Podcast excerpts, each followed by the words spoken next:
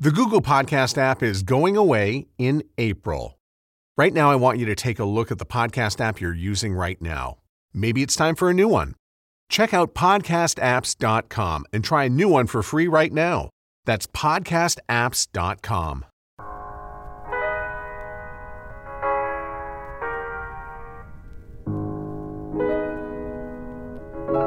Welcome to Broadcast Dialogue, the podcast. I'm Connie Thiessen. The history of black owned radio in Canada only goes back 20 years when Denham, Jolly, and Milestone Radio were granted a broadcast license for Toronto's first urban station, Flow 93.5. Fitzroy Gordon followed with the launch of G98.7 in 2011 after a hard fought license battle over the objections of Rogers, Bell, Astral, Durham Radio, and the CBC. Flow was sold to Chum in 2010 and eventually acquired by Stingray. And as for local black voices, there aren't any, with the only black personalities on air courtesy syndicated morning show The Breakfast Club out of New York City. With G98.7 now in receivership and the license up for grabs, a group of black voices from Canadian radio and the music industry are appealing to the CRTC to keep the station black owned. On this episode of Broadcast Dialogue, the podcast, we're joined by Aubrey Clarke, Nova Nicole, Ian Andre Espinet, and Alicia West to talk about keeping the black voice on Canadian radio. I'm Aubrey Clarke. I started in radio in 2001 when Flow 93.5 first launched. It was an interesting story how I got into radio. It was because I actually thought I won a prize on air. and I went down to the station to collect the prize, and they told me they gave it away already. And the program director asked me to come into the office and speak to her for a while because she just moved to the country, didn't have any friends. And then she asked me what I did. And I said I was in telecommunications. And she said, You should consider getting into radio. And I said, Why? She goes, You know, how much money do you make in telecommunications selling phone systems? And at that time, I was, you know, young, making about 30,000 a year. And she says, well, my friends in radio make 250,000. So you should think about it. And make a long story short, she gave me a reference and, you know, and I got the job in the station that has been in the career for 19 years now. So I think if that station hadn't been black owned, you know, I probably would have never got the opportunity with no experience you know so that's that's my long and short of how i got into radio. And i love the industry. Right now i'm on contract with and i work for a company called skywards traffic. They've actually upgraded their name to taurus media group. So they own about three radio stations and they own skywards traffic. I sell advertising for them and i also act as a director of business development and on the other side of my company, I have a company called Envision Urban Media Sales and Marketing, and I buy radio advertising for clients all over Canada. I'm Alicia Ace West, a radio personality. I most recently worked at Flow 93.5 before being let go in March, but I also worked in Detroit um, for a company called Radio One that's in 16 markets across the US. So I worked over there. I have experience in digital. Um, I had like a whole advertising career before I really got my start in radio. So my start is very new, but yeah, it might have ended there. Let's hope not. I hope not, but who knows? We're gonna see.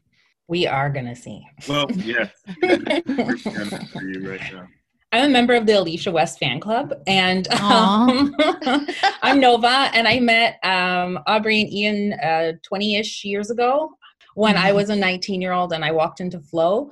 But um, my like love of radio started many many moons ago. Um, I'm eighth generation Black Canadian from the Chatham Windsor area. If you're familiar with Dresden, Buxton, Amherstburg, what's up? So I lived and breathed Detroit radio. I knew what exit was coming, where I could get the signal to WJLB. Hey. And um, it was just that was my access to the Black voice. So um, when I heard that there was a station coming to Toronto in 1999, it just the universe put me in the the hair salon the same time as the program director and i never looked back so from um, getting a start working on the street team and learning all the boards and doing all the live to airs and all of those fun things, working behind the scenes in radio, it was really the entry point to 12 years working in the music business, marketing, promotions, and PR in Toronto and Los Angeles. So without it, I, I wouldn't have been able to tap into my passion. I didn't, I wouldn't have been able to touch base with the community. I wouldn't have found my voice. Yeah, no, radio is so crucial. It's been the very beginning of so much for me. Nice. And I'm Ian Andre Espinet. I am a 25 uh, year veteran of the what is called urban entertainment industry, um, which is the black music entertainment industry. Um, first, starting as a graphic designer, designing uh, album artwork and um, promotional materials for nightclubs and concerts. Uh, before myself becoming a club and concert uh, promoter for the last 20 years.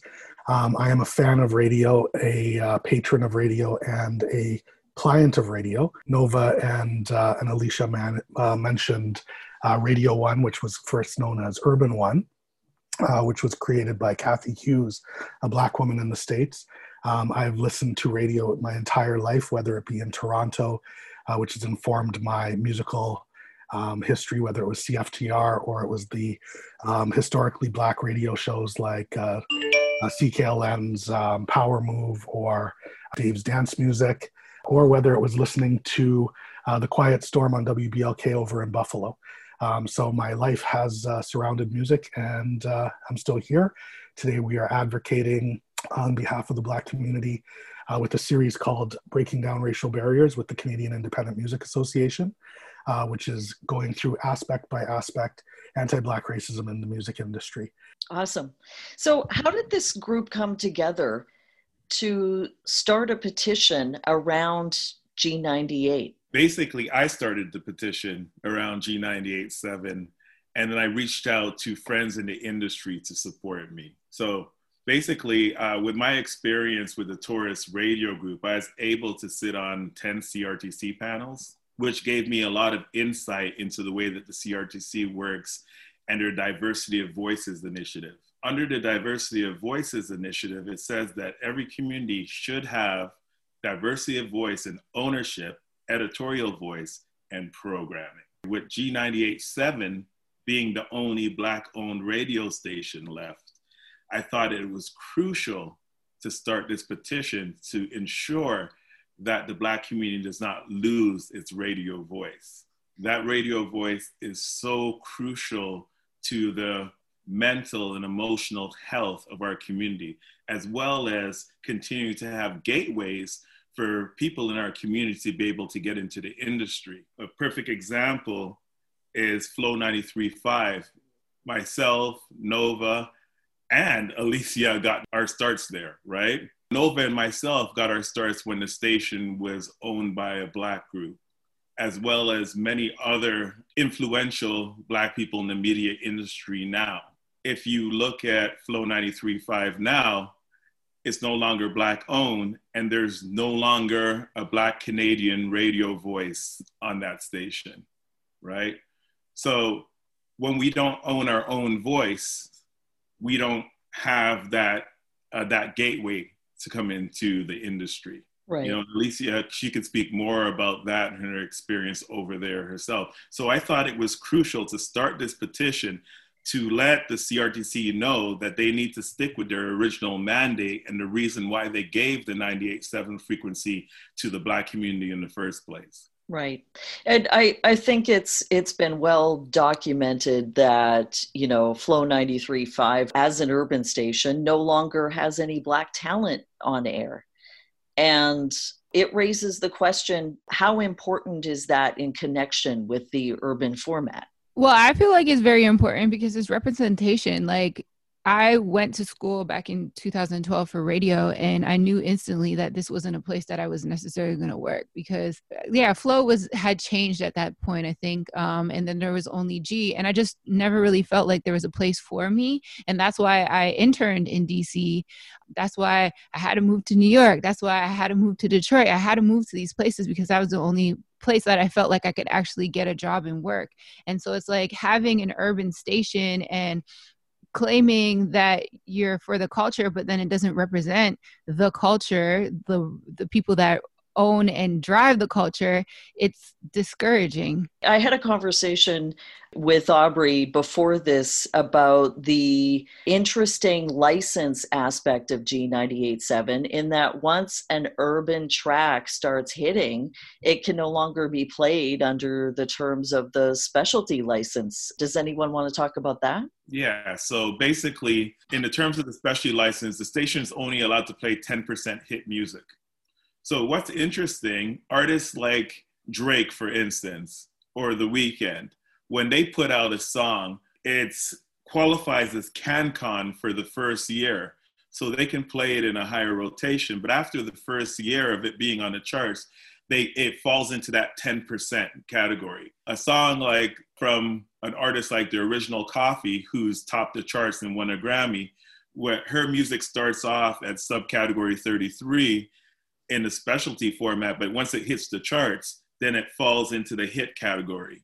And then that can only be played in that small 10%. And I think like it's really interesting the way that G operates. I never really knew that. Um, that's interesting because it's like, okay, cool. You can break new artists. You have the ability to play this newer, fresher music that the typical stations like Flow and then like you know kiss and virgin tap into that's what people want right they don't want the the same hits over and over and over again so it's refreshing to be able to turn to g and see like more newer music but then it also sucks when the Koffees does make it into the hit rotation because flow didn't play it we played it for a day, right? And then it was like, no, it's not going to test well. And you take it off, right? So it's like it got to this point where it's the song of the summer but it's not big enough to play on a flow or a virgin and a kiss and then it's too big to play in g so it kind of gets lost in the middle. And, and i think that that's interesting because uh, alicia um, pointed to representation and she talked about representation as a person trying to work in the field but i think also pertinent to the conversation is the fact that as long as the the lion doesn't have a voice the hunter will always be the hero of the story. And it's like we're not controlling our narrative. So when you talk about something like the Koffee record we're good enough to break the record but not good enough to keep the record. And that is that is uh, problematic. And it speaks to so many of the issues with this current radio situation in terms of what the perception of blacks in society is if we're not telling the story what the narrative about us what stereotypes are created and and and then as well as succession for people like alicia or even black kids who are coming up in the school system thinking where is there a place for me? And why would i even enter this field? And so it, it particularly can become like swimming where black people weren't allowed in swimming pools until a certain year where it becomes a narrative that it's just something that we don't do. So there are no black people in radio, but why? You know what I mean? Well, we've been systemically excluded by not having a voice and a voice that we control. I find it interesting that this issue has sort of arisen, you know, concurrent to the larger issue of systemic racism. Definitely. Talking about systemic and institutional racism, that that's the perfect example, right? So there's something that we own that we produce, but we don't control. You know, to me, that's like having the slave masters say, "Hey, go work in the field. I'll treat you good." You know, I mean, you you make you plant all the stuff, you produce for me, and I re- reap all the rewards. That's how I feel about it, right? So that's how I feel about somebody else owning the black voice you know, all of a sudden there's an issue in the community and we want to talk about it. But then that owner will look at us and say, well, if we talk about that on the radio, it might reduce our ratings and we can't reduce our ratings. So I don't want you to talk about it. Mm, the intention and the the the trust is not there because the reason for someone playing a song or not playing a song, taking on an issue or not, is completely different when those decisions are made by someone who is living within the community what it really comes down to is a sense of belonging. And it's just absolutely unacceptable that people like my family who've been here since 1830 or immigrants who've been here for 50 plus years have no voice in a city like Toronto, the most diverse city in the world. Mm-hmm. NBA champions, I'll just add that. and a place where the greatest talent is coming out of here. So it just doesn't make sense. This math is not adding up and it's absolutely yeah. not acceptable. And I don't think that it's a coincidence at all that this is just one of so many reflections of systemic racism. It's unacceptable. So, as a group, you believe that there should be a classification for Black radio, uh, just like there is for Native radio. Definitely. Absolutely. Absolutely. We need that protection. Definitely need that protection. My thing is, if if the station fails as a Black owned radio station, then it should be turned over to another Black group in, to run it and control our voice, right? Just like Indigenous radio was run by another group, and when it wasn't working out for them, APTN took it over, right? It never left the Indigenous community, right? And I think that's what it needs to stay with us. There are no more frequencies in Toronto. Toronto has the largest Black population in Canada. And without a voice here, a broadcast voice here, then the CRTC is not meeting their mandate for diversity of voices. So that's what I'm saying that doesn't matter who wins that bid in the receivership. The CRTC really has to take into consideration that we have a public broadcast spectrum and the people's voice matters. We have over 11,000 people who've signed that petition already to say that no, it's unacceptable. We have Mayor John Tory, the Premier Doug Ford, Andrea Horwath, the whole NDP Black Caucus and NDP party, as well as others, have stepped up to say that it is unacceptable for the station not to be Black owned. I just wanted to intervene there for a mm-hmm. second to speak to the idea of the station failing in the first place, in as much as right. there are so many systemic barriers that have been placed in its in its in its way. Thank um, you, Ian. The station um, was almost set up to fail, in as much as the you know like we could talk about everything from the the classifications of the music you know to calling it urban to segregating it from itself to you break the music and we'll take it from here. All of these things as well as the stereotypes and and things that trickle their way up or down whichever way you want to call it to the ad agencies that say that we are only dealing with stations that have this many stations in their spectrum or just basically brands that say that they are not going to advertise on a black station because of the stigmas attached to it. Um, all of these things are systemics that have been placed in the way of the success of that station. And consequently, you know, people will look at it and say, well, it failed, so why should they have it?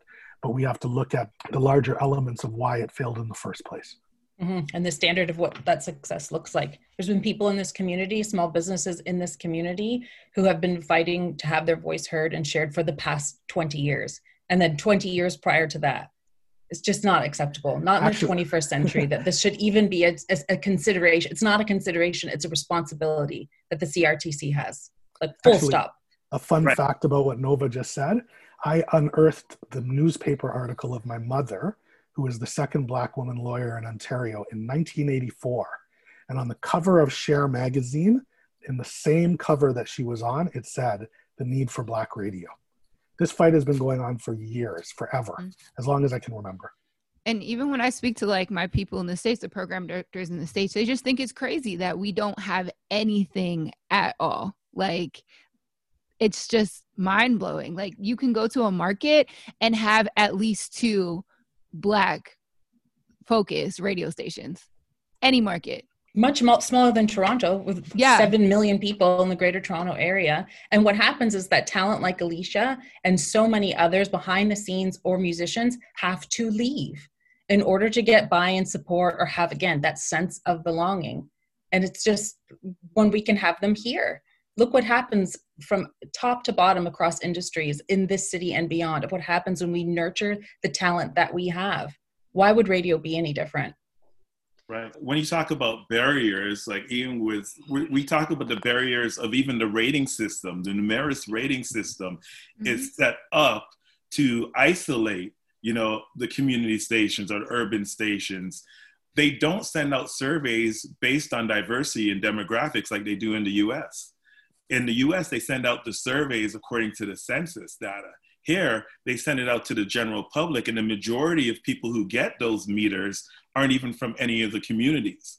So therefore, they're always the stations are always going to be lower on the rating scales, which means less national dollars that come in. So all of that, uh, also contributes. And, and one great thing about what's happened with this whole George Floyd stuff is that systemic racism is out in the public now and the government has recognized it corporations have recognized it and they've pledged money into the black community.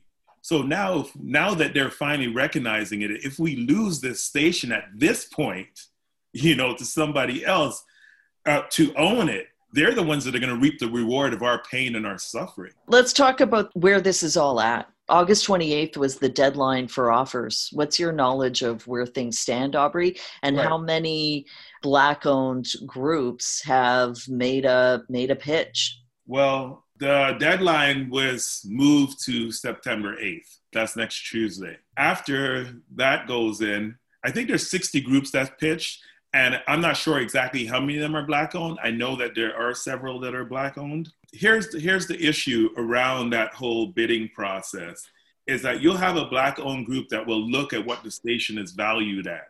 Say this for for argument's sake, the, the station is valued at $2 million, right? So that black owned group will go in and say, okay, I'll bid $2.5 million for that station. And then a more established radio group or somebody who's had opportunities you know due to privilege over the years will have even more money to say you know what? I'll pay $3 million over asking because i understand that this license later on if i can flip out of this format or make this format viable i'll make a lot of money. So i'm going to outbid the community. To me that adds to more systemic issues and, and that's unacceptable. So what's going to happen is when the bid goes forward and the receiver decides who gets it, and there's a possibility that one of the existing shareholders might come up with the money and go to court to stop the process, even if his majority ownership or her majority ownership, whatever, is not black owned, we're still in the same situation. So we're taking this all the way to the CRTC, and we're going to fight for that designation of black voices you know, to ensure that the community never loses that and to see what the CRTC says about their diversity of voices and ownership. Is there a note that any of you would like to conclude on? I wanted to to make a point that I, I thought was was very important here too. Um, as you're probably all aware, the majority of the music in the world is black music anyway, whether we're talking about rock or whatever it may be. Um, the predominant culture of the world is hip hop. R&B, soul music, all of these are black musics. Coincidentally, all of these musics are played on other stations who, um, in my opinion, should not be excluded from a conversation on systemics as well. Uh, that includes Flow, that includes Kiss, that includes Virgin, that includes Z103, that includes Chum or whichever other stations are playing black music across this nation that do not have black voices uh, heard because again we do not see a reflection of ourselves. And we are members of a society that we and we deserve to be a part of it especially as we are the culture of the world. I want to jump on that ian because something that aubrey had spoke to is about the value of the station and it's far beyond monetary. Value is considered of your time your treasure and your talent. This station is so valuable and to not a community because i don't want that to feel like it's a small a small group of the population Mm-hmm. This is very valuable to this population, far beyond monetary. It's a sense of belonging, a sense of identity, a sense of pathways, a sense of future, and again, a sense of authenticity. There's no reason why I should not be able to turn on the radio and hear a voice that sounds like mine. Mm-hmm. It's very, very simple. And I'm not, and it's just at the point the Black people are not asking this is a responsibility. We're contributing to society, and no longer are we going to sit back and deem it acceptable. We can all see what's happening, we all see the barriers in place, and we can see that options have been made for other populations in Canada. Why would this be different?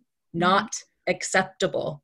And then not also, in 2020. And we also have to allow the talent that does get in those positions to be themselves and be authentic and not feel like they have to change themselves to be able to fit in to ex- essentially like the whitewashing of whatever the upper executives have in mind. Yeah, that's a fantastic point. And the Americanizing too of it Yeah. I'll, I'll say that because the Black diaspora is a large place and people don't need to assimilate to whatever the African American radio experience sounds like because it's not the same here. You cannot bring in a morning show that's based out of New York and think that that's going to connect with the Toronto audience in the same way. It's not, it's different, very and I, different.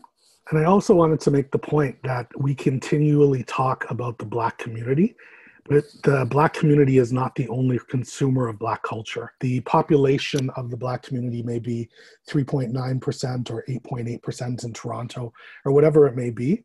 But mm-hmm. again, as I stated, the the culture is the predominant culture of the world, and so it's being ingested by kids of every nationality, by adults of every nationality and and race. And then, in terms of uh, Nova's conversation about uh, what success looks like, the absence of Black radio in Canada and the black absence of black radio in Toronto also undermines our ability to scale. It also undermines our ability to create new talent and develop and develop new artists, etc.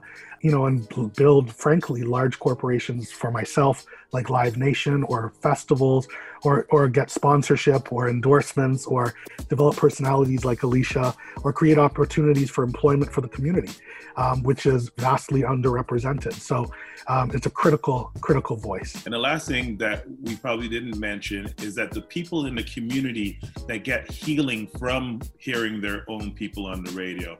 You know, when you talk about the talk show like the Grapevine, when people from the community call in and voice their concerns and able to speak to the issues that are happening in our community, I think that's that's really crucial, right? I remember uh, a couple years back, a friend of mine had fallen off the cliff in Trinidad and broken her pelvis, and we have to raise money to bring her back in an air ambulance. And G98 was crucial in getting the word out to the community and helping us raise money to get her back here, right?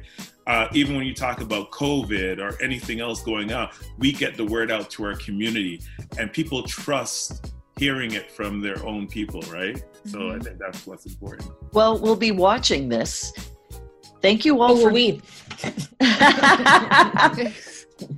Thank you all for joining me for this really important discussion. Thank you.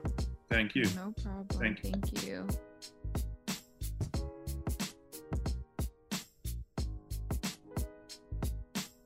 Our thanks to Ian Andre Espinet, Aubrey Clarke, Alicia West, and Nova Nicole. You can find a link to sign the 98.7 petition at change.org or on our podcast feature page at broadcastdialogue.com. For Broadcast Dialogue, the podcast, I'm Connie Thiessen.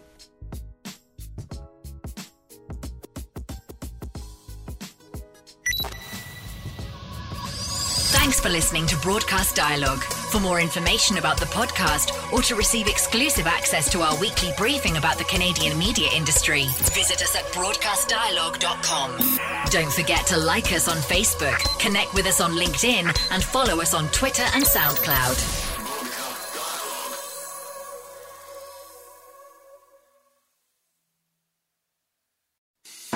I'm Matt Cundill, host of the Sound Off Podcast, the show about podcast and broadcast.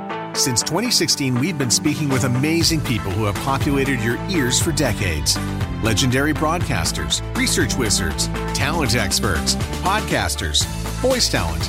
Almost 400 stories, all for free. Subscribe or follow the Sound Off Podcast on Apple Podcasts, Spotify, Amazon Music, or at soundoffpodcast.com.